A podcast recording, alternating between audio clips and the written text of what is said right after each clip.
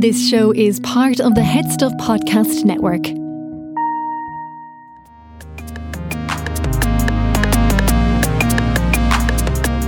Hello, and welcome to this week's episode of Basically. Again, we have more people signing up to HeadStuff Plus, which I'm so grateful for. You really help to support me and the show and make sure that we can keep going and that I can keep making episodes. And that that really means a lot to me, genuinely. So I want to thank thank some people personally today, and I'm going to name some uh, names that uh, of of my personal supporters who have subscribed to HeadStuff Plus. Quiva Rafter, thank you. Deirdre Rogers, Elaine Finn, Rachel McKenna, Emma Pivoy, thank you so much. Siobhan Gordon, Neve Harkin, Claire Smith, and Owen Flaherty, thank you all so very much.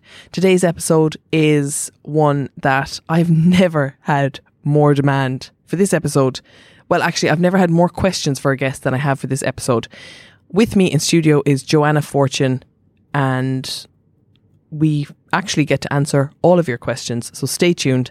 And Joanna, thank you so much for joining me in studio.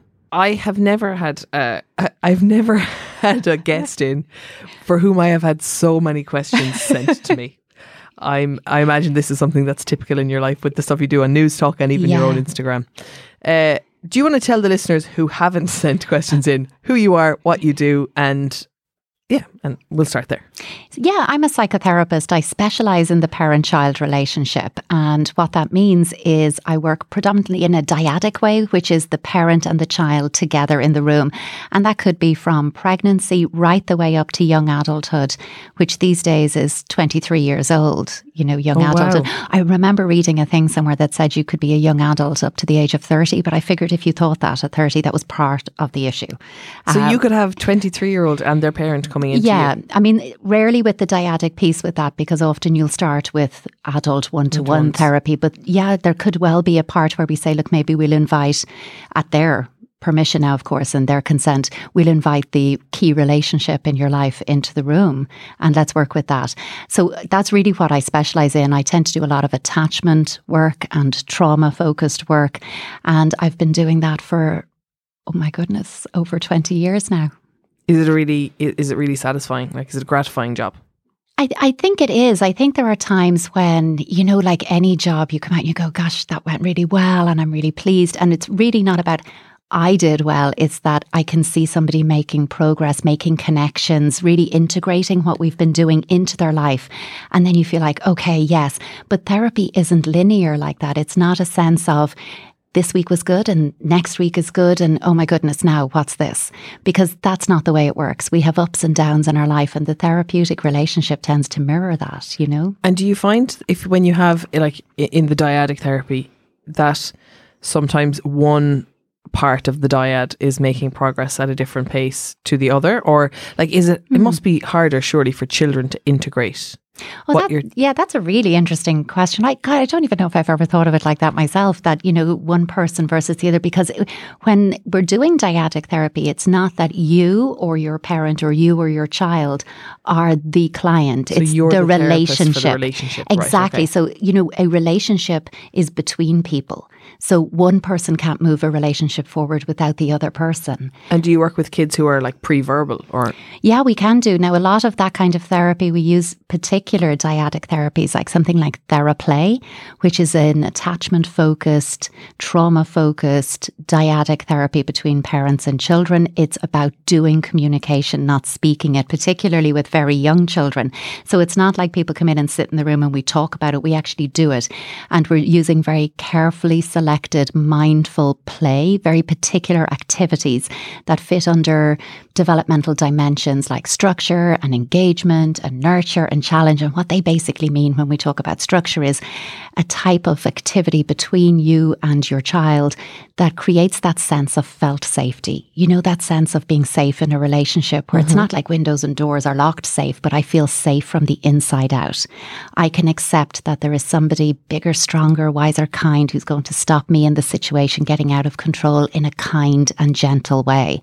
So you can be firm but gentle. Mm-hmm. And engagement is about shared joy. And gosh, don't we all need that? Opportunities for shared joy in our life. And do you find that people come to you like I'm just thinking about the listener listening to this now who has a child do people really come to you when there's an issue presenting itself? Or is this something that you would suggest for people to seek only when there is issues? Like we have had um, Mark mm. Smyth, let's say, on, and he was saying that, you know, not everyone needs therapy. No. Um, we don't need to pathologize normal anxieties. We're in a pandemic. The situation is abnormal. You're not abnormal. That for people, like, is this something that you think everyone should do a bit of, or only when there's issues presenting that need to be managed? No, I don't. I would echo a lot of what you've quoted Mark as saying there. You know that you know, a certain amount of anxiety is normal and healthy, and that tends to be very context specific anxiety. I am anxious about this thing at this time, and when that passes, the anxiety goes too. It's more transient. It tends to be when anxiety is more pervasive. It's there more often than it's not. It's not context specific. Sometimes we're worrying about worrying. You know, I don't know what's behind this, and that's an over and above. So we tend to that that key phrase there, what's over and above, but that's very subjective. You know because what's over and above for me might be very different to what's over and above for you. So again, when it comes to the parent child piece, I would very much defer to the parent and say, well, look, you're the expert on your child. Are you concerned about this, whatever it is, behavior pattern or symptom? Is this sudden, a marked change that you don't have a specific context for? And then, but you know, any therapist isn't going to give somebody therapy for therapy's sake. So even if somebody is coming to therapy within a few weeks, you could say, look, I don't think you need to be coming here. Yes, okay. Every week, you know, any therapist is going to do that. You're not going to have somebody coming to therapy for no reason. Now that said, I you know sometimes I do therapeutic parenting work as well, where I'm not working with the child at all. I'm working solely with the parent and using very playful techniques in therapeutic parenting in that context. And so sometimes, so like sorry, teaching like working with a per, an adult. Yes. In how to parent or well it's re- yeah in some ways yes but it's not about this kind of instructive how to parent yes. it's more about you know often when we react or snap or you know end up yelling for example or losing our temper with our children by the time we do that, it's not because of what our children were doing or saying. It's because of what got activated in us yes. by them doing or saying it. And therapeutic parenting is an opportunity to look inwards and then parent outwards what is getting activated and triggered in me and where do those triggers belong and spend time reflecting on those, looking at our own attachment relationships, looking at our own experience of being parented. Yes, okay. and how that's reactivated now in being a parent. Yeah. So it's it's much more about that and looking at playful and creative communication techniques, different ways of approaching the things that do tend to activate or trigger us or you know push our buttons might be a more relatable phrase on that. Yeah. yeah. And what are the most frequent things that you you you see coming through your doors? Like what are the th- things that people present with most frequently or the most common issues? I would say anxiety is predominant at with the, the child the or well gen- both. I think anxiety is really high at the moment. I think you know again we do have a very specific context for it. You know we're a year into this pandemic and these pandemic conditions and some people have done really well. I had a conversation with somebody i know recently who's a self-owning introvert who has said you know i have found this really helpful. You know, it, has gone on a bit long and there are definitely aspects that I'd like to stop now, but I have really enjoyed this time in and myself. So I think we have to look as well that there are pros and there are cons. But I think, you know, certainly in terms of the type of referrals coming in, the type of queries coming in, they're at a higher rate than typical. Mm-hmm. And they're also very anxiety laden at the moment. And it can be that our as parents, we're worried and anxious, we're stressed. Think about what parents are having to do at the moment.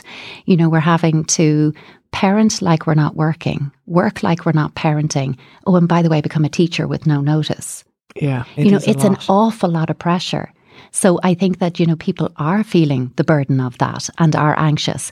And of course, our young children take their you know, emotional and behavioral cues from us parents. So when we're wobbling, if they're having a little wobble of their own, they look at us and go, oh my goodness, it's even worse than I thought. You're yeah. wobbling too. yes. Okay. So it can feel like a hot potato of tension tossing back and forth in the relationship. But anxiety is high. Sometimes it's also, I would call it parent child harmony or disharmony. And that would be, especially with the older age group coming out of middle childhood. You know, middle childhood is that 8 to 12. So kind of 10, 11, 12 into early to mid adolescence adolescence up to 15 can be just, I'm just not feeling connected with my child. Our relationship is really struggling. We're fighting a lot. There's a lot of tension. And it can be that reason And to come. in those situations, like are all of these problems that you see solvable? Oh yeah, I'm an eternal optimist when it comes to anything like this. Yeah. I, I think you know um, things are, things can always get better through strengthening and enhancing the relationship. So I would be a big cheerleader for that. I'm not saying it's easy. I'm not saying it's a quick fix. And you know, you can't. It's like saying how how long is therapy? Is like saying how long is a piece of string. It really depends on the particular individual, the particular situation, how you're experiencing it, your relationship, and also the younger a child is coming to someone like me by virtue of the fact that their life experience is shorter. You know, if you're five years old, there's five years that we're looking at. If you're 15 years old, there could be 10, 15 years Yes, of that, that. You know, so the older you are, it can take longer. But yeah, I would always say it's never too late and it's always worth doing. And do they always need to be? So, say, we'll take an example of like 12, 13 year old parent feels I'm just not connecting to them. They're, we're fighting all the time. I'm having to be their teacher and their parent and their colleague in the house, and it's a lot. Does the child also, like in that situation, what do you recommend? Like, does the child have to be on board with coming in to see you? Do they have to want it? Mm. Or is it like, mom's dragging me in here?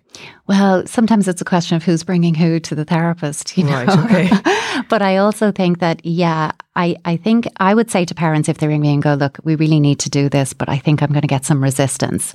I would say it's your job to get them to come once and it's my job to get them to come back. Okay. Okay. That's fair. And I would also say, please don't pay them to come to me. Please oh don't bribe them to come to me, and and don't incentivize behavior. Like if you if you misbehave, we're not going to go see Joanna, or if you misbehave, you're definitely going to see Joanna. That therapy shouldn't be a consequence for behavior. Right. Okay. So I would look at it that way. And, you know, but if a child, regardless of their age now, if they're coming, and I would always say, how do you know it's not for you until you give it a go? So if I have a child or a teenager and they're saying to me, I really don't want to be here, I will acknowledge and empathize with that and really respect it and say, okay, can we come to an arrangement, an agreement that you will come to see me for three weeks in a row?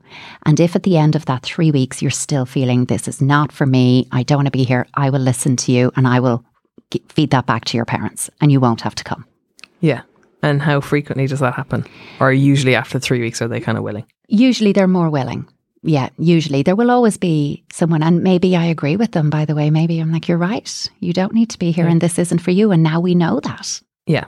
You know, it's not a feeling anymore. You've given it a go. You know, you've really been open to this, and thank you for that. And I respect that this isn't for you. And it might be that it's not for you right now. Okay. And especially if it's come at the height of something, you know, something has happened, a big incident, a big experience, maybe something negative in school, maybe there's been bullying, maybe there's been a friendship problem, and therapy was suggested in the moment. Okay, we have to go see the therapist. So then it's highly associated with that negative experience. Right. Okay. Yes. So it may be, let's revisit this in a few months. When things have settled down. Exactly. Yeah. And do you find that? Well, I guess I'm I'm aware that people have asked so many questions, and I'm trying to. I didn't even get to give you all of the questions that people asked because there were so many, and I'm trying to get a, um, a sense in my head of what those question topics were, so that broadly speaking, we can speak to the sort of stresses that people are feeling.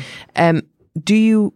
There was also some questions around both parents feeling like. Do you generally work with one parent and a child, or is it sometimes two parents and a child? And how does that dynamic play out? Oh gosh, it's well, it's either or or both. To be honest, um, if if if I'm doing something like theraplay or another dyadic therapy like DDP, which is dyadic developmental psychotherapy, I would like both parents involved. So they both have the skill. Exactly. So, but also home. that it's not falling on one parent. Yes. Okay. You know that we don't say, well, you know, mum or dad does the emotional stuff only. Yes. You know, and also uh, children have different relationships with their parents. How they relate to one parent it may well be different to how they relate to the other. And it's useful to look at both relationships with the child and bring those both into the work. So I like to work with both parents. If for whatever reason one parent cannot come or cannot come alternate weeks or whatever mm-hmm. it is with that kind of frequency, I will sit and say, okay, can we agree that with enough notice you could come once a month or once every five weeks so that you're still an active part of because the treatment? I know I had a question from a woman who is separated from her husband and feels the child needs therapy, but the relationship within the the the marital, the divorced relationship is so f- broken down yeah. that one won't come, and so it's falling on her, and the behavioural problems are sort of being resolved in the therapy with her, but then when he spends time with the father, the things come back up, which is a really tricky situation for someone to be oh, in. Oh, it's really tricky. And it's tricky for the child as well. Yeah. Because there's different sets of expectations and different types of responses to his behavior depending on who I'm with. And it's very hard for children to hold two different kind of sets of rules in mind about the same thing. I often think this comes to when, you know, even taking it away from something as serious as that and an everyday thing, you know, when back when we could go to restaurants and stuff, yeah. you know, bringing a child to a restaurant or a cafe and saying, you know, you must sit at the table and you must do this and you must do that. But at home, you can have your food in your hand and walk around the house and that's fine. It's very difficult for children to hold mm. two conflicting sets of rules about the one thing in mind. And that's what comes up for me when you say that, you know, mum is going to respond to me in this way and I know very much what she expects of me and how we're going to connect and work through difficult feelings. I cannot anticipate with certainty or predict what that's going to be with my other parent. And that in itself is very anxiety provoking, okay. yeah. especially for a young child. But also because mum and dad aren't on the same page and things might be very tense and fraught between them, I'm a child in the middle, like an emotional little sponge, soaking up all that emotional resonance, but not having the emotional fluency to be able to process that, make sense of it, make meaning of it. So instead, I act it out. For children, we have to understand that their overt behavior, the things that they do, it's not that they're trying to be difficult for us, they're having a difficulty. And okay. that overt behavior is the best way they have to express that difficulty. And then us parents have to come in and make sense of that for them. With them, like saying, yeah. I see that you're doing this, and that means that you are having a difficult time because X, Y, and Z. Exactly. Like I maybe even take it to, you know, a child has a box of Legos and they're trying to get the lid off. Okay, because they're tricky, right? Yeah. Those lids, they're tricky. So a child's trying and trying and they give it a go and they they're at it a little while and then you can see the frustration is building in them and they pick up the box and they throw it across the room in temper. If we come in and just go, don't throw your toys because you're throwing your toys, no more Legos for today, that child has not made any meaning of what happened to them from an emotional perspective. They got frustrated, now you're taking away my Legos, so now I'm doubly frustrated. Yes. Whereas if we can come in and go, oh my goodness, you were trying to get that lid off and it just wouldn't come, it was stuck, and you tried and tried, you got so mad you threw it across the room. And while saying that, I'm retrieving the box, loosening said lid subtly, returning it to my child and going, try now together. One, two, three. Oh, look at that. You got it. Now my child knows, okay, I tried, I failed. That made me frustrated. And because I was frustrated, I threw the box across the room. But if I asked for help, I can gain mastery over this task. I can work it out. Right. Okay. And they're returned to where they start, but with a new option. Yes, which is much more. And now I understand that overt behavior, throwing the box, is underpinned by physical and emotional states. And that's really, really important, but they can't do that on their own. It is a lot on a parent, isn't it? Like you really oh, have yeah. to be like, what if you don't see that like what if you're like dealing with another kid or trying to do the ironing or trying to work from home so you don't see that he's struggling with the lid and all you see is like a broken vase because he threw the lego across the room. It's really hard for you to also really hard and that's why we have to stay out of a place of certainty and in a place of curiosity. So we have to stay out of that place of knowing what happened but hold that position of seeking to better understand it. Okay. I see the broken vase and the lego box but i'm wondering what happened. How did it get there? You threw it why, what was going on when you threw it? Something like that. Now, also, when there's a broken vase, you may well flip your own lid. We are human, by the way, yeah. as parents. You know, we're not a walking manual. So there are definitely times when we're going to have our less than ideal parenting responses. And then we get it wrong. We might yell, we might snap, we might really give out. Everybody's upset. You know, there's tears, maybe ours, maybe theirs, maybe both. And there's that period of, you know, high tension. And then as we begin to ground ourselves and cool down, it is important that we go back and initiate repair. So, hey, what does that look like? You know, my feelings got really loud. I got so frustrated. You know, I walked in and saw the broken vase and it just made me so angry. And when I feel angry, my feelings get big and loud and I yelled at you. And I'm sorry I did that. And I really wish I had done it differently. Can I get a do over? This is what I wish I had said. And it doesn't mean I'm going to go fluffy. It's okay that you broke mm-hmm. my vase. You know, explaining is not excusing, but it may allow me to make more meaning of what happened. But it, what I'm doing is initiating that repair. Okay. And that's always the responsibility of the parent because when we, no matter what has happened, if we're kind of holding that place of I'm waiting for my child to come and be sorry and initiate repair with me, we're missing the point. The point of us taking responsibility for repair is that we're always reminding our children that our connection to them, our relationship with them is always more important than the conflict at hand. And I think that's a life lesson that children really need to grow up with because then I can internalize that you could get mad with me, you could get angry with me, you can even yell at me, but I know you love me. I know we're connected and I know our relationship can withstand this. Because you come back. Exactly. You, yes.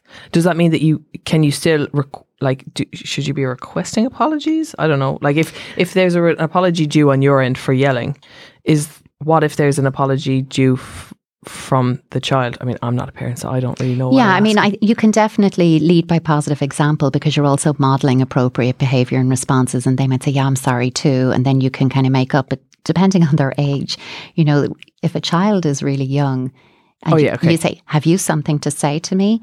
Every child on the planet knows it's sorry, but do they mean it? No. Yeah. So then it's just it about takes, your ego, whether or not. Yeah. It, what's the magic word? Please, thank you, sorry. It takes a while for that to mean something and to be authentic. It doesn't mean we shouldn't do it, by the way, because they're appropriate social norms and we want our children being able to say, please, thank you, and I'm sorry when it's needed. But if you're looking for some kind of genuine, authentic apology, yeah, you're going to spend years initiating and modeling that, and then they will get it. Okay. Come here a sec while I tell you about another podcast on this network. It's called What Would You Do If? Now, it's a game that we've all kind of played while we've been driving with our friends. Like, what would you do if I spat at you right now? But these episodes are actually they're very entertaining, but they're also enlightening because they give you some information. So there's episodes on like, what would you do if a bear attacked you? What would you do if you got stuck in the lift? What would you do if a baby was choking? And it's kind of funny back and forth. They talk about what they would do, but then they also give you information on, you know, sometimes what you should do. So check it out. It's on the network and let me know what you think. This is What Would You Do If, the podcast to answer all of your What Would You Do If questions. It's Callum and Jess here, and every week we look at how we'd handle different situations. Before finding out what you should do if you're in them. So far, we've looked at What would you do if you saw someone stealing? A bear attacked you. The baby started choking. You were stuck in a lift. You can hear those episodes and loads more on headstuffpodcast.com with a new one every Monday. Should I move on to some of the questions? Yeah, let's. There's quite a few. So there's so many. Okay, um, we'll start with Siobhan. I have a question for Joanna. I have a very anxious eight year old girl. We have tears at many nights saying she can't cope with any more lockdown. She's missing her nana, particularly, but also school. She feels that it's unfair, and I can't give her any certainty as to when things are going to get easier. Her four year old sister is less affected by it all, but I do feel that she's regressing too. She's doing some baby talk.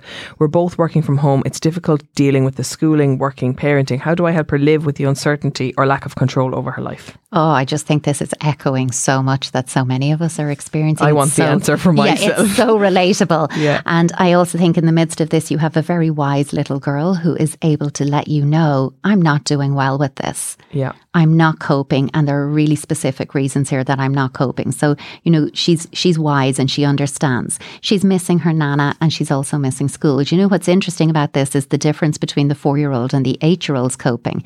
Because one of the, th- like, if we'd been having this conversation this time last year when lockdown was new, still a bit of a novelty, and we were full sure we were looking at six to eight weeks, maybe worst case scenario, three months of this, yeah. and then we would be back to life as we know it. We would be having a very different conversation about it. And what we were seeing early on is that very young children under seven years old, their their important hub of social development is parents and siblings. Okay. So they tended to do quite well in these early stages. They had all this increased time with parents and siblings. All of their emotional and social needs were being met and they were doing well. Not saying perfect, that they weren't missing grandparents and all of that, but mostly they were doing well. The age group that has always been most affected by lockdown is middle childhood, 8 to 12 years, up to early to mid adolescence, up to 15. Because at that stage um, of development, the important hub of social development is definitely not your parents and siblings, it's your Right. peer group. Okay. And you're being denied access to your peer group for now, what has been, yes, there's been some on and off, you know, relaxed restrictions, but then return to restrictions. So we're talking about a year now. So when we make significant changes to how our children socialize, interact with their peers, how they play, of course, there's going to be a significant impact on them as a result of that. And that's really what we're looking at now.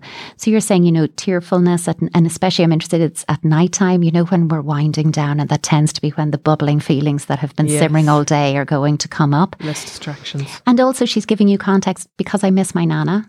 Okay. And, you know, I'm I'm missing school and it feels unfair. And that really jumped out at me as well, because, you know, in that middle childhood stage, you know, there's a pronounced sense of fairness and justice, what's fair and what's not fair, usually as it relates to them now. But, you know, they're really focused on that. And one of the best things that, that children need to grow up in a healthy and happy way is calm, clear, consistent predictability. The very thing we can't give them Yeah. you know? So I think she's having a struggle and she's having a difficulty because the situation is difficult. There is context to this here. And, you know, I'm also hearing that, you know, as as parents, you're feeling the stress and the burden as well. So actually as a family, there is struggle here. This isn't all on this eight year old. You know, this is No. a family struggle. I'd say it's a lot of families can relate to this. Yeah, totally. No, I think if you come to her, Siobhan, and just say to her, really accept her experience and say, you're right, it is unfair. I really wish I could tell you when things are definitely going to happen, but I can't. And I don't want to lie to you or, you know, give you misinformation either. But what I am going to do is that every day I'm going to check in with you. And as best I know, I'm going to explain to you what's going on and keep that developmentally appropriate. Of course, you're not going to flood her with loads of figures and numbers, but you're just going to say, you know, there are a lot of people working really hard and they're letting us know that more and more people are getting vaccinated. And that's really good news. And so you're highlighting what people are doing proactively to get us back. And schools are returning on whatever date. At eight, she's probably back now this week. Maybe, Maybe depending on- if it's second or third class, it could Yeah. be next week. But you know that you're going back to school and talk about things getting back on track. At home, I would say make sure that you're doing play together as a family for a chunk of time every single day. And keep that very relational, you know, not prop based. So it's just you yourself. And let's, for example, because you've got a four year old, so I'm going to think of things you can do as a family. Take um, a big blanket or simply a duvet cover. Everybody holds a little piece of it and put a balloon, a blown up balloon into the middle. And then call out one person's name at a time and you all tilt and drop the blanket to send the balloon to that person and then pick someone else's name and send it to them and so forth. And then you're going to play hot potato, cold potato, keeping the balloon on the blanket. When you say hot potato, you make, you know, make it go really high and fast up in the air and cold potato, you barely wobble it. So you're going up and coming down and going up and coming down and you're doing that as a family. And then what you could also do is get rid of the balloon for a while. Everybody sit down and rest that blanket on your, take your shoes off, just your feet, mix up your feet underneath and take turns leaning in and squeezing a foot and guessing whose foot it is. So you're getting some nice touch. You're all playing together. All you've needed is a balloon and a blanket because then get rid of the blanket, take the balloon and work together to keep the balloon up in the air. And you can structure that by saying use the palm of your hand, use your pointer, use your thumb, use your pinky, whatever it might be, to keep the balloon up in the air.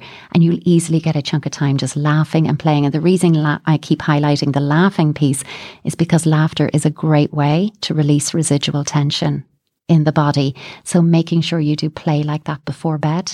So I'm that I'm not going to bed with that bubbling tension. Yeah, and that sounds, I mean, it's the picture that you paint there is one of such joy. And I'm sure that it's hard for parents who have been, you know, working all day and doing homeschooling to think, okay, now I have to do a bunch of playtime. But, you know, I think if, if what you're saying is true, they're going to see the benefits And of it and feel not it having, themselves. and not having a stressful bedtime, which is a much happier way to go to bed. Absolutely. And even 15 minutes a day, you know, it's it 15 minutes. Obviously, I talk about 15 minutes in the books and that, but it's not like it's a magic number.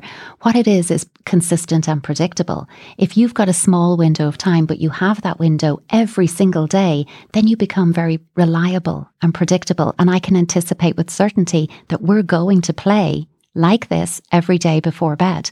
And I'm waiting for it. And then I'm right because it comes. But there is a benefit for us adults as well. You know, we tend to mistakenly see that play is something, especially in Western society, that belongs in the realm of childhood. Mm-hmm. And, you know, us serious adults, we can't be wasting time with that. Actually, all of our lives will benefit from more play, particularly at the moment. So, it's, as parents, you'll enjoy this genuinely yourself and as much. The other thing you could do, especially because they're, they're little, and you can do this with older kids too, is make a laughter puddle on the floor. Now, that isn't kind of a pee yourself laughing thing because it does sound a bit like that. But lie on the floor yourself first and then have her rest her head on your tummy. And then have the four year old rest her head on your eight year old's tummy. And then the other parent rest their head on someone else's tummy. And the first person starts to laugh. At first, it's going to be a contrived, forced laugh. But even just hearing yourself do that becomes a genuine laugh. The next person, their head is moving because your tummy's moving with laughter. They pick up the laugh, they start laughing, the other person and the other person, and you're all in this little puddle on the floor laughing. the best type of contagion. exactly. and this is how COVID spreads. Um, I'll move on to Laura's question. Um, my 13 year old has slowly lost his close group of friends since the summer. He was trying to come up, he was trying coming up to Christmas to make new friends in school, but it didn't really work. He found it hard since starting secondary school two years ago to make good friends. He's still quite immature, can be a bit much for kids, kids his own age. He's desperately lonely at the moment. He has one friend to play online with, but that's it. He can't meet this boy as he lives too far away. How can I make him feel good about himself and prepare him for going back to school to try to make new friends? My heart is broken for him. Ah, the poor kid and poor parent as well, really worrying. And, you know, just doing the sums here, he's 13, but he's two years in secondary school.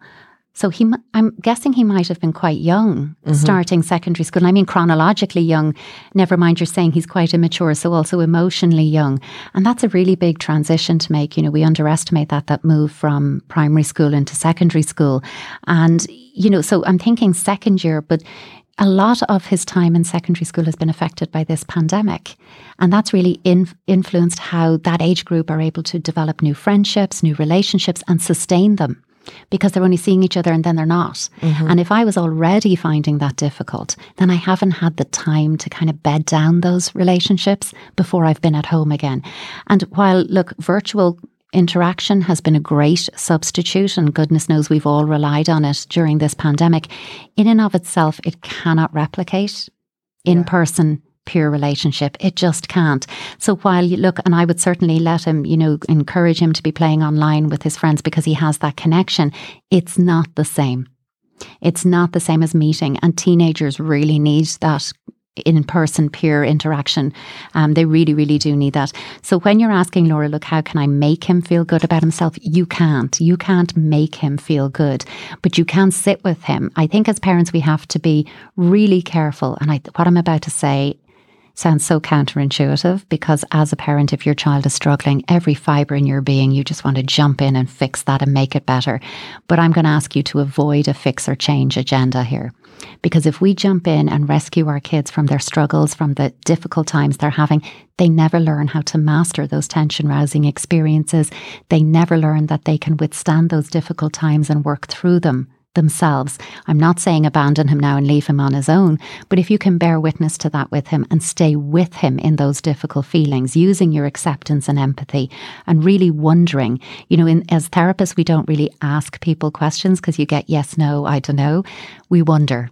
So, you know, wonder wonder with this. You know, wonder what it's like for him when you say he's desperately lonely. Has he told you he's lonely or are you you know this by looking at him and you're thinking he must be lonely? Be curious about that. You know, really sit with him and wonder how he's feeling. How has lockdown been for Do him? you mean uh, like vocally say, I wonder how you're feeling? I wonder you know, what this is like and for it's you. it's opportunistic at the moment because you are, you know, he will be going back to school, if not now in the next few weeks. Um, so you could actually sit with him and say, "Look, you are going back to school, and I'm wondering how you feel about that." You know, it's okay if you have positive feelings and negative feelings. You know, very often we have both and it can be a bit mixed up and confusing. You know, I'm here to listen and to help you through that. And is there, after I think when our young people are sitting with us and they're telling us, yeah, I'm worried about this or that, again, avoid that fix or change agenda, but reflect back what you've heard. Okay, so look, you're worried about X, Y, and Z. It allows them to say, yeah, you're right, or no, that's not what I meant, and to clarify, and then ask that important question is there anything that I could do? To help with this, because then they could say, actually, yes, I do need your help, or no, it's okay, I'll work it out. Okay. And, and if they say they need your help, but they don't know, they want you to help, but they can't tell you what they need, is it okay to be fix or change in that situation then? I would make suggestions. Okay. I would say, okay, now let's see what I could do. Here's the problem. Okay.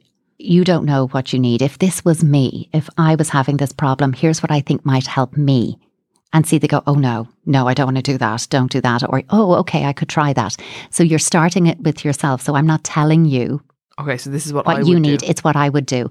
And then you could make some suggestions. And for example, you know, with friends in secondary school, and I think, you know, there's an awful lot, anyone who went into first year this year, by the way, is going to have experienced this. They've barely been in school. Yeah. And it's been a new experience in and of itself. So if there's a way of them of him becoming more actively involved in the school community, that could be joining a club, a group in school, you know, that he's going to be mixing with kids who have shared interest to him. Um, if it's something that you're really worried about in terms of it affecting his mental well being. You know, reach out to the school's guidance counsellor, flag to them, look, I'm a little concerned. He hasn't really gelled and settled. He hasn't developed friendships. Can you keep an eye and let me know? Am I worried for no reason or is there good reason for my worry and what can I do to help? So, you know, do reach out to the school community if it's something that you're thinking, no, this is, you know, because loneliness is a huge side effect of this pandemic as well, but often it gets overlooked mm-hmm. in terms of its impact on mental health and well being. So, if you're concerned about that, I would reach out to the school as well. But I think, you know, um, there isn't a whole lot in here that tells me about the history history of his friendships? Did he have friends in primary school, or is this something that's been an ongoing concern for him? So I would just kind of, you know, exactly like I'm saying, be available to him, you know, do a lot of reflecting, get outside, you know, as well. Really get him outside, especially if his main form of interacting with friends is on computer games. Make sure that you're getting out with him, even if it's you saying to him, Look, will you keep me company on a walk? Like yeah. he's doing you the favor. favor. Yeah. Get him involved even in meal prep because it's a sensory nurture nurturing activity, you know, know, and again, it's something to do in an interactive relational way. Let's make a dinner or a nice dessert together. Get him involved in things in the house, in the family. Get outside. It changes the environment, changes the field of vision that can reset the brain and get curious about how he has experienced school and how he's anticipating going back and be available to help him in any way he needs you to. Thank you so much. Emily, my question relates to kids and TV time. So there's only one real screen. My kids are six and four. One is in senior infants, one is in preschool. They watch about an hour to an hour and a half of TV every day. It's an increase of their usual amount since school has been closed. Um, they used to do Friday film night, but now they watch a film at least twice a week. So their standards are slipping, she says. We do all the other activities I know you would want Play Doh, mag- Magna-Tiles, Lego, go to the play park. We do small world play, cooking, board games, colouring, reading, unstructured time, bath time, water play. My question is, how damaging is this 90 minutes of screen time? I know they're young. She seems to be doing all the things. She's like, doing so much. That's not a, 90 minutes is hardly an No, I'm, I'm going to say, Emily, give yourself way more credit than you currently are. You've you're doing read all of Joanna's book. Uh, well done. Yeah. well done. You um, did great. No, that you're doing loads. And what I would say is this is such a great question because actually it's something I hear loads and loads about at the moment. And I thought about this thing, it's an increase on their usual amount because there's nothing usual or typical about, about what this. we're living in. Yeah. So extraordinary times call for extraordinary measures. And the other thing I'd say to you, Emily is that not all screens are created equal. Okay. Because if you have, like, you know, in your family room, your sitting room, you've got a TV on, but there's also jigsaws and Legos and Magna-Tiles or whatever it is lying around, our children will certainly watch a bit of TV, but then they'll, you know, drift over and do a bit of play and they might watch a bit more and do a bit more. It's not as intense as staring into a tablet on their lap, which is all consuming. Yes. And okay. completely sucks them in. They're and still in the room. It's like they're oblivious to everything else going on around.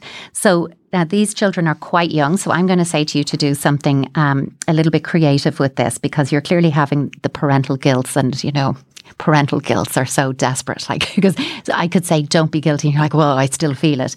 Is that when they're sitting down, so an hour to an hour and a half, look, everything pauses these days. So if it's unbroken, I'm going to suggest you use the pause button at different times. Get them to pause it and come and do something, even if it's only find me a tin of beans in the back of the press and give that to me. It's a five minute interaction with you, even if it's just, you know, why don't you wash the carrots or potatoes under the tap and then go back and watch your cartoon? So they're getting that break in Mm-hmm. between the hour and a half. But if you're saying, no, Joanna, I really need that hour to hour and a half uninterrupted because I have a Zoom call to do for work and I really, really need it, then I'm going to say plan out a little scavenger hunt for the movie in question. And because they're six and four, I want you to make that visual rather than words. So just print out little pictures of, or draw if you're anyway artistic, household items a chair, a table, a lamp, a vase, whatever it is, a teddy bear, something food related as well, just random items. And as they're watching the movie, they have to tick off when they see that item in the movie. So now it's not completely about the movie, it's a more challenge based or engaging activity. Okay. Great. And then what you could do is come in at the end after, after they've watched it and say, what was your favorite bit of the movie? What bit would you like to change? If you were the director and you could say, cut, what bit would you take out? And what would you put in instead? Let's draw that new bit. Now it's a little art activity. And how would that change the movie? So you're using much more engaging play around the screen activity.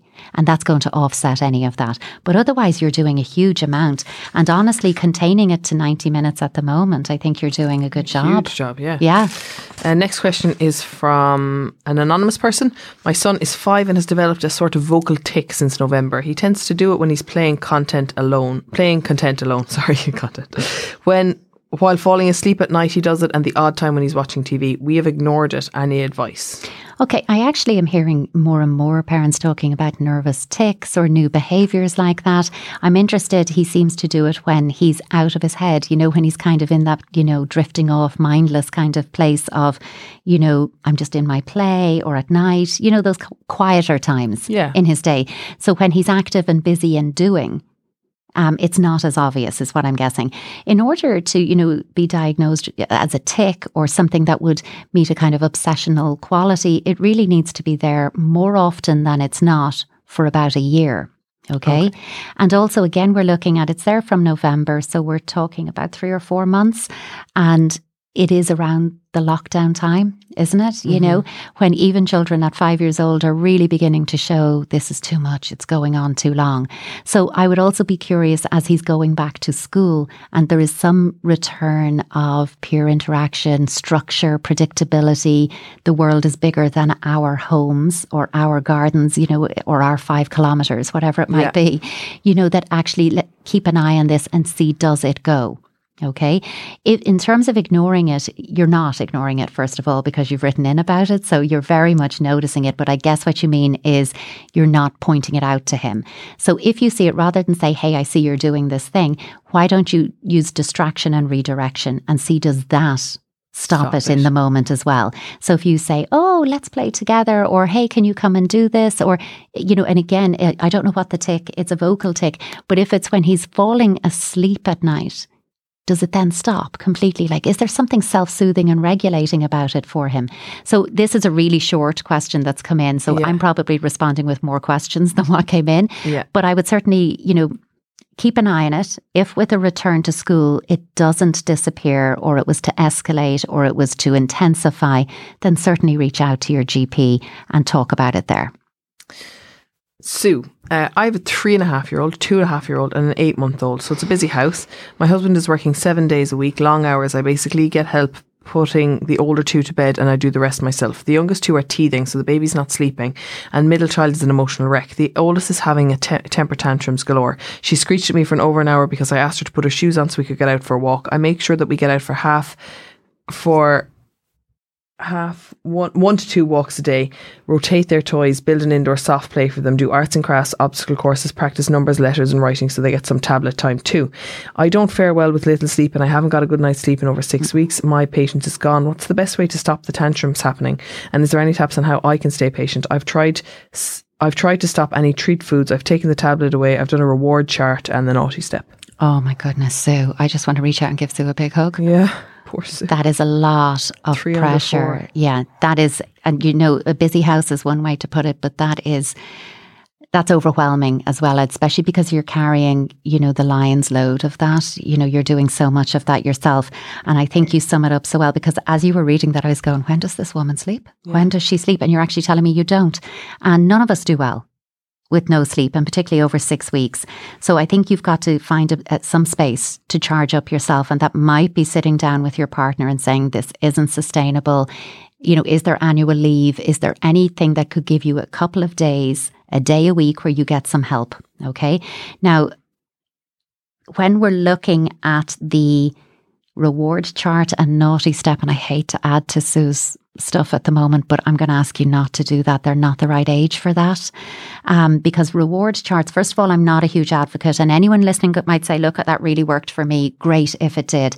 In general, the risk with a reward chart is it teaches that the behavior is only worth changing if there's a reward on offer. Yeah. It doesn't mean when the reward stops that the behavior change will sustain. Okay. So just be aware of that. You know, I sometimes I'd like to do something like a behavior jar instead of a reward chart, which means that you take a like a mason jar, jam jar, any jar, and fill it up with um I, I have little coloured styrofoam pieces in my one. You could do coloured cotton balls, you could coloured ping pongs. Don't do marbles because your kids are too young, um, because little chokings, but fill it up with something and it starts hundred percent full and everybody is hundred percent good. And the aim is that we stay good over the week, not get good. Whereas a reward chart requires me to get good. Okay. And I think it's just a small change that could make a big difference. But I, at their age, cause and effect, even though we feel we're raising evil geniuses sometimes that are running rings around us, cause and effect thinking has not fully developed for any of your children. Really, we look at that coming in over four years old when they can really, if I do X, then Y is the outcome. If I do Z, this happens, okay? Mm-hmm. You know, when they're doing that. So when you're trying to do these kind of behavior modification techniques, that's going to be very, very difficult with the age your children are at. The, I mean, anyone who's trying to discipline an under four year old, you know, it's just designed to drive you crazy because you're going to repeat yourself day in, day out. And again, it doesn't mean you don't say no or you don't say stop. Of course, you do those things, but you're going to have to do distract, distraction and redirection okay, you're going to have to come in and say, ideally come down to their eye level. Do not come down to the eye level of an angry three and a half year old or two and a half year old without holding their hands because you put yourself at the perfect height for a punch. Um, so take their little hands in yours and rub circles with your thumbs on their hands or sway their hands side to side as you come down because you're using some of that deep pressure touch, that proprioceptive touch. You're using rhythm and synchrony and you're coming down. Keep a hold of those hands and you say a gentle yet firm no, whatever it is. No, whatever. And then you use re- redirection and distraction. Here's what I want you to do. And I'm still holding your hands as I redirect you to what I want you to do and get you going on that. And you're going to have to repeat that because of the age they're at. You know, they're really young children. You do repeat yourself. Children learn through repetition and you become predictable by doing that. The naughty step is another one that isn't going to work because the naughty step or the timeout step or the thinking step, whatever you want to call it, kids know what it is. Um, but when you put them there, you're basically taking a child in an emotionally dysregulated state and you're saying, sit there on your own and regulate. And children under seven do not self regulate their emotions. They co regulate in response to us or teachers or minders or carers, important adults in their lives. So when they sit there, if we if you think they're sitting there and thinking about the thing they did, no, they're not. They're looking up and finding a cobweb and they're thinking about spiders and about Charlotte's Web and about what the spider's up to and they're singing songs and they're looking around. And then we come out and we say, Have you something to say to me? And they know every child on the planet knows the way off that step is to say sorry. So they say sorry, but there's no meaning in it. Mm-hmm. So I would say that don't use timeouts. Try to use time ins, if anything, but that means that you separate your child from the action, whatever's going on, whatever has kicked off. You separate them from that, but you stay with them.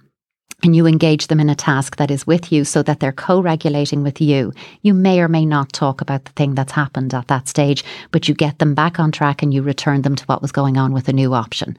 Um, with a child who's even this age, actually, you could do three and a half year old. One of the best ways to reset in the moment a busy, overactive brain or a frazzled brain or an agitated brain is to change the field of vision. And the quickest way to do that in the moment is look out of a window because you're looking at something different mm-hmm. to what's in the room. And while you're with them or holding them, you together say, let's find five things that we can see. I see a tree, I see a cloud, I see a flower, I see the grass, whatever it is. And then you're going to do, you know, four things that you can hear.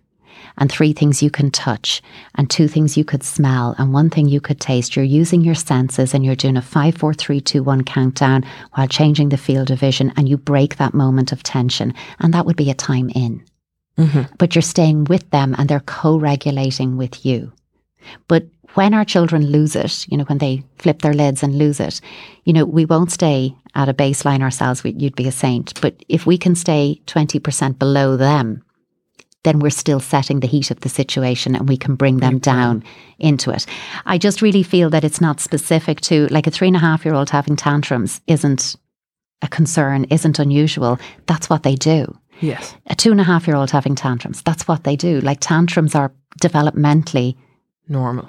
just not pleasant. Yes. Okay. You yeah. know, but they are normal. It's just that we've got a mum who's running on empty as well. And it's very difficult to kind of listen to this and say, yeah, I know, I know, that's it, that's it. Because when you're in the moment and you're exhausted and you just want them to do, put on your shoes so we can go for a walk, just put on your shoes. I don't want to debate it. It's us who actually needs to recharge. So I really think that hard as it is, Sue, I really need you to sit with your partner and work out how you're going to make this work because you're very much alone. Now, maybe when things are returning to more childcare is open or preschool or the ECI mm-hmm. program is back open, that will give you some reprieve, but you definitely need some self care here because, you know, if you, how, what do you, how do you give what you haven't got? exactly. You know, so it, so and sometimes, you know, we think that we're being selfish taking time for ourselves, but actually we're doing our children a really good service if we model good self care and putting ourselves first and taking care of ourselves. Because, you know, the, the teething too, the lack of sleep, and the toddler having tantrums, There's so much going on there. they're all interlinked. Um, we'll move on to Amanda. My two children, aged seven and nine, have become anxious and fearful in the last few weeks, mostly about dying. Myself and my husband dying or them dying in their sleep. They're afraid of the dark or to go upstairs or downstairs by themselves. My nine year old says he's always afraid and he can't relax because he's worried all the time. I bought them both Worry Monster teddies and I hope that telling the teddy their worries before bed will help. Bedtime is when the worries are the worst. I also put a photo of myself and my husband in my nine year old's room as he says he feels better when he can see my face. What can I say to them to help ease their fears and reassure them about dying? How can I help them cope better with their worries as I can't be with them all the time? Oh my goodness. You know, I mean, kids can be so intense. Um, and actually, between the age of four and six years old, you know, becoming preoccupied with death is actually quite normal. They, Right. they- you know, they do go through this stage, even if they haven't experienced a loss. They still go through this, you know, question about death and ruminating about death. But, you know, while they're very young, you know, under the age of, ah, look, not to be too prescriptive, but when, you know, again, I'm talking about kind of developmental age, not chronological, but under the age of seven, they really don't get the permanence of death. You know, we even see it in how they play, you know, in their little small world play and in their creative play, things die and then they come back to life Yes. and they keep going and they get oh they're not dead anymore now they're this. And because the permanence isn't there. And they do because children are egocentric in their development as well a lot of that ruminating about death and parents dying also comes back to a question of what's going to happen to me if you die. Yes. like wh- how does this play out? And it seems morbid and as parents our instinct is to rush in and go i'm not going to die that's not going to happen here.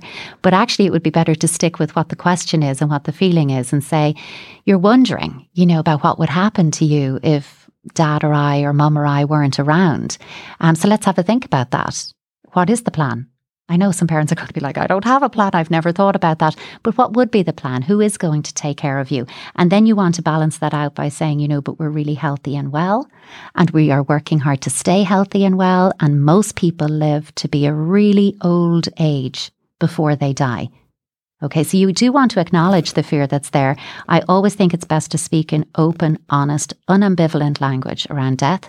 I think if you want to kind of introduce the concept of death, you can point out things like insects that die or, you know, flowers that die, that when something dies, it means their heart stops beating, they don't breathe anymore, and their life is over. So we do want to explain death in a very real way. And of course, within families, depending on your personal belief system, you may have a, a heaven or a something else that you locate people in when they die. Okay, and that can be helpful. And if that's not part of your belief system, you'll have a different type of conversation. But I think we have to be able to talk about difficult things with our children so that it's not so difficult for them to think about it.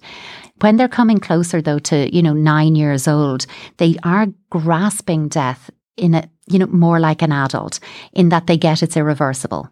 Okay, they right. get like there is a permanence piece that they do get, but they're still thinking around that kind of seven to nine age, they're still thinking it only happens to others.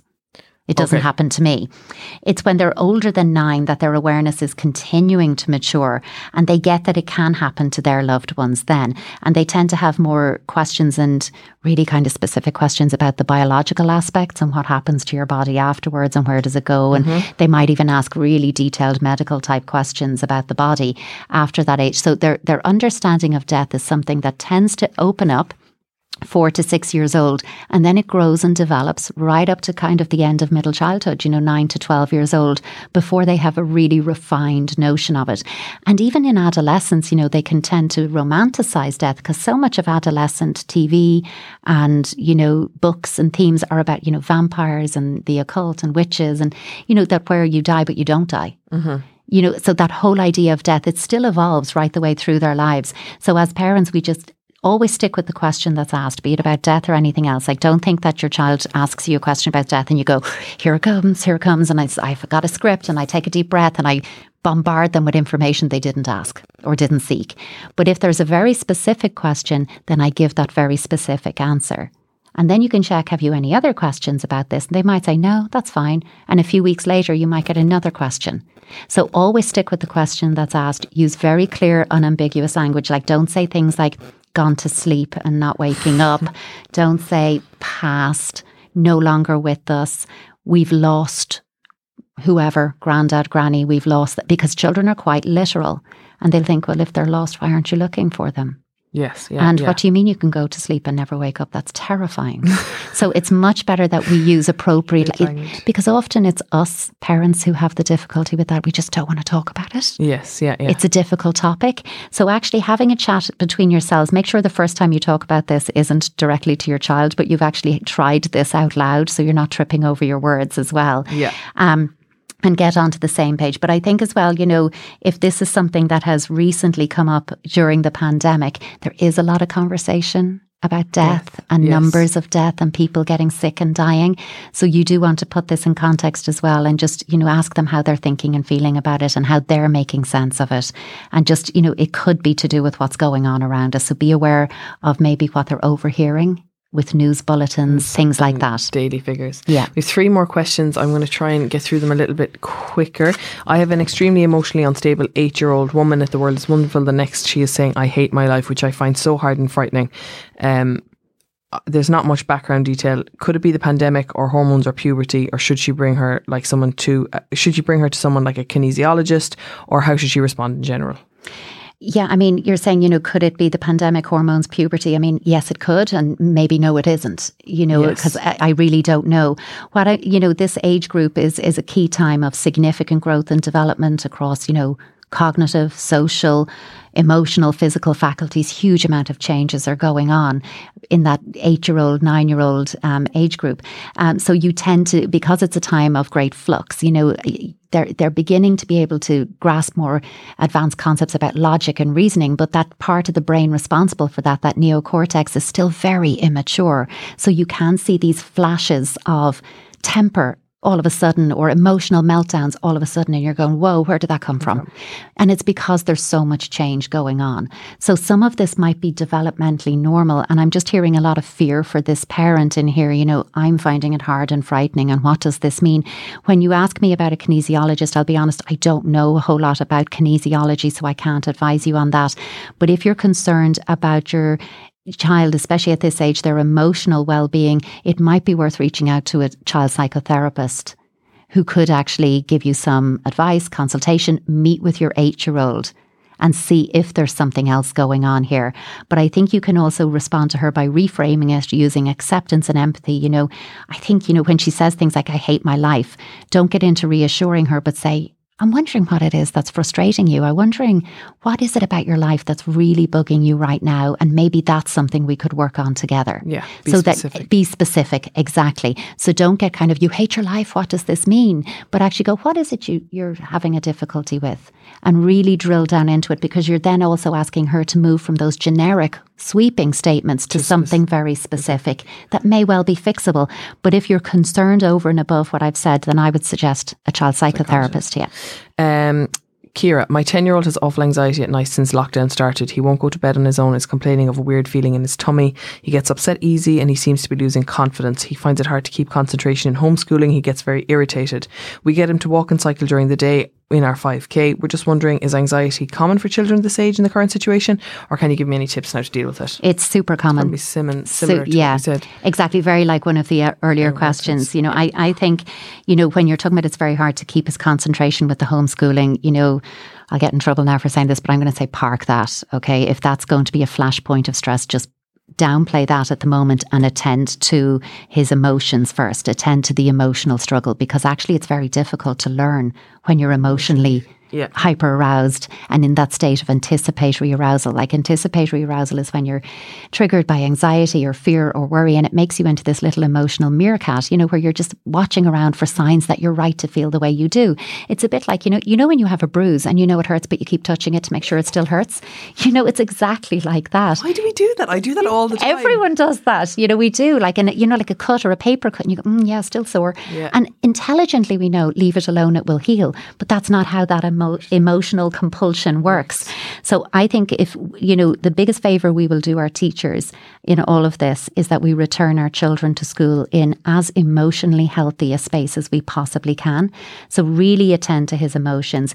When they're all up in their heads and anxiety and ruminating, go back to very early developmental play, go back to sensory play, messy tactile play, make slime. Uh, make scented play-doh. Give and at ten, give him the ingredients plus a f- you know a little bit of food dye and some either scented oils or fresh herbs or sliced lemons or cocoa powder instead of the flour for the play-doh, so he can make chocolate play-doh and he can make his own special play-doh and then do a little bit of you know sculptionary with that. Put some label, a little objects written on bits of paper into a bowl. Pick one out and he has to manipulate the play-doh to make that item. What is that sort of sensory play doing? Well, it's taking him out of that busy head and down into the now moments in his body. Okay. It's really that touch, that exploration with the skin. And it's about reminding me that I have a skin that contains me and marks where I end and the world and people outside of me begin. It's a grounding. It just takes me out of that anxious place. And it, you, we know ourselves, like when we're stressed or anxious, as adults, we tend to go for massage, Mm-hmm. facials, blow dries back when we could now. Um, all of You're those things. teasing I know. now. Everyone's like, I really wish I could do that now. But, you know, those are also sensory Okay. experiences. So we know that that's in a way of lowering those stress hormones, lowering the cortisol in the body and brain, and just relaxing us. Yeah. That kind of play is going to be really. Really helpful. You know, he's at that age, you're saying, is it normal at his age, where, you know, his brain is in a constant state of flux. Daily experiences are the fodder um, that are going to feed his development and nurture his development. So, you know, for children this age, it's their environment that's really, really important. So, getting out and moving and that exer- exercise and activity, but also play is the means to creating the types of daily experiences he needs to enable brain changes. So, get him playing. And particularly in this age, we tend to think that they're done with that creative, imaginative play. And we'd stop playing with them in that way. And we see that, you know, they do bikes and scooters and gaming. Play patterns definitely change. But actually, when given the opportunity to play in a creative, imaginative way, children this age do migrate towards it as much as the other types of play. So do something like if you were president of the whole world, what three things would you change first and why? You know, so immediately that's about imagination mm-hmm. and creativity. It's also about critical thinking and problem solving. And because I'm president of the world, I have to engage in empathy and thinking about perspectives of others. So a whole lot's going on in that. So any activities like that, really, really good for him. And finally, I, Anne, I am a grandparent who's minding her five year old grandson and seven year old granddaughter who continually ask how long the virus is here and say that it's here too long. They want so bad to be able to go back to doing normal things days out. They get upset about it and they cry. My heart breaks for all the kids. How do we explain in simple terms and reassure them that this will pass? Yeah. I mean, don't we all wish it? It's Yeah. gone on too long and we all wish it was over. So I think you start by saying that, going, yeah, me too. I also think it's gone on too long. And, you know, it's really hard doing a lot of acceptance and empathy today. Like it's all coming back to that. So I think what you, you can't give them a, a, strict timeline because the honest answer is we don't know. But I think it's you, funny, isn't it? Like I was watching Ireland hmm. AM today and they were grilling the Taoiseach about when are we getting, like Alan Hughes was going at the Taoiseach, like when are we getting out of this? And just like this five year old, seven year old. And the Taoiseach was like, Alan, like engaging in empathy. I know, but I can't tell you. I don't have those answers. It's so funny that like what you're saying is also what the government are doing to what- adults. But also what us adults are saying, saying- and struggling with. The children are struggling with what we're struggling with. we're this is so to relatable. as our parents, being like, when are we getting out of this? And they're like, I know it's hard.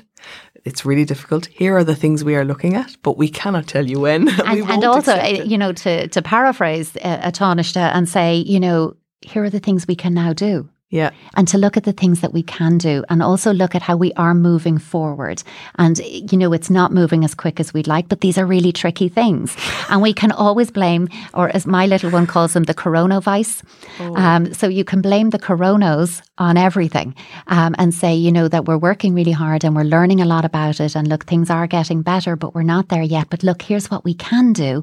And let's make a list of things that we're going to do when this is over. And oh, that's, I don't have a magic answer for this one. I wish I did because I probably get asked that question myself in my own life by my own child that age every single single day, day. waking up. Are they gone now?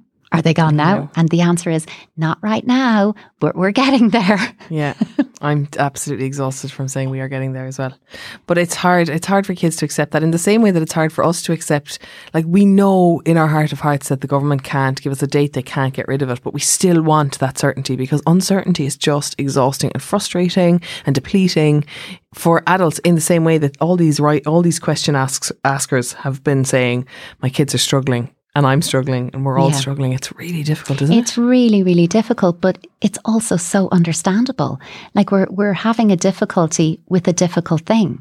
Like that's very appropriate. Not pleasant, but appropriate. Yes, but I guess the appropriateness isn't a sol. Well, I don't find it a solace. I'm like, No. okay, I know that it's normal, but it's still frustrating. It is because we've been trying so hard to maintain a high degree of normality in these times. Like we've been trying to keep working. That's the thing. Why can't we just let it all fall? Why can't we all just be like, look, just let's all just have a tantrum. You know, like this because try, it's exhausting trying to go on and be like, yeah, stiff upper lip. We're all in it together. This is this is going to be fine. Well, let's keep positive. And positivity is sometimes toxic. Like when you Well, it is when- if it's contrived, because Yes, if you're if you're trying to denying- perform positivity, Yeah, which I then always am. you know. But that's that's just it, this isn't always about fake it till you make it. You know, Mm-hmm. actually, uh, you know, you mentioned having a, a tantrum, and I'm thinking, yeah, why not? Like having a good cry, a Yeah. really good cathartic cry. One, not every day, but Don't once in a while. Do you know, right now, how are you feeling? I had therapy yesterday. It's fine. right now, you know, if you're saying, yeah, I'm I'm really at that point of bubbling over, bubble over. But those points come so frequently in the day. I- They're not like I think it's because we're not releasing the tension, you know, and you know everything has we have a saturation point. There's only Mm-hmm. so much like if you think of yourself like a sponge, you can soak up so much and then you're not a sponge anymore, you're just a soggy lump. yeah. And then you've got to pick up and wring out that sponge so you can keep functioning like a sponge again. And there is that point where we have to kind of let loose, Mm-hmm. let go, release everything that we're holding so that we can keep functioning. And that bit of self care, and I think self care becomes that kind of twee thing that you go, Mm-hmm. oh, self care, do you mean taking the dogs out for a walk? No, because actually part of being a dog owner is that you have to walk the dogs. That's a responsibility. It might have a secondary gain that it's good for you, but you have to be doing something that is for you, even if it means that you're having that hot shower or a bath late at night, even if it is that you don't watch screens at night, but you read a book or you get out for a walk, or people may have seen on my social media, I've been skipping for the month of February, and it was absolute torture the first week because I, you know, it was humbling experience. How many minutes do you skip for? 10. But 10 unbroken skipping minutes It's a lot. Like when you haven't skipped since the skipathon days of your primary school years is like a humbling experience to discover how unfit you actually are. Um, but it's amazing. Keep doing it, keep doing it, keep doing it. And it was about fun and laughter and, yes, getting fit and healthy as well. But at the same time, it was more about doing something that I used to love. I loved doing that. When I was a kid, I loved skipping. So actually finding the thing that you love doing and doing that. And I'm not going to say now go out there and bake all the banana breads every which way known to mankind or do your sourdough, but look at things that do bring you joy. And if it's baking, bake. And if it's painting, paint. And if it's knitting, knit. And if it's running, run or skipping, do something that is just for you. Joanna, thank you so so very much. If people want to find you now, okay, this is I, I I'm going to speak on Joanna's behalf. Okay, Joanna has an Instagram account. I follow her on Instagram. Loads of people follow her on Instagram. You've heard her on Newstalk. I am always telling you on my Instagram: do not send me your COVID questions if I have not put up a question box. It's not fair. It's my boundary. Joanna has a boundary too.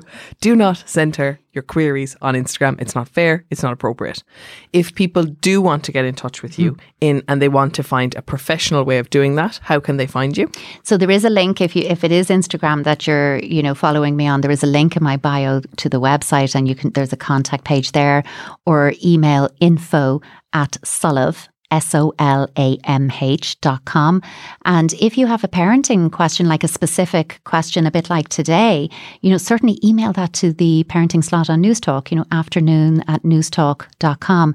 And I'll definitely get that. Great. So you also have to listen to Newstalk, and she's there as in the same way that Luke and Owen McGee are on.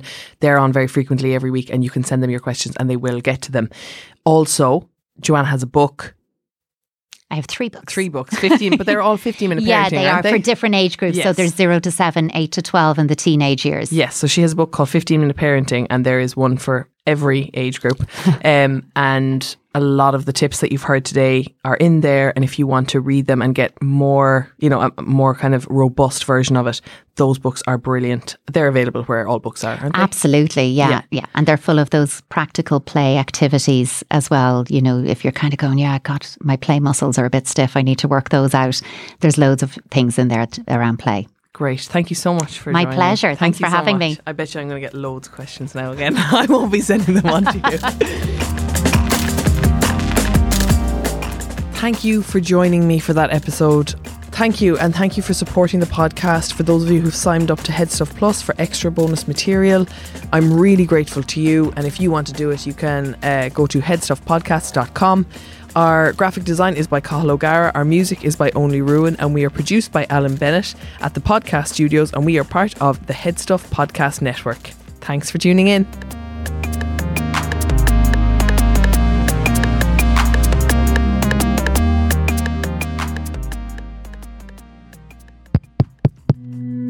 This show is part of the HeadStuff Podcast Network, a hub for the creative and the curious.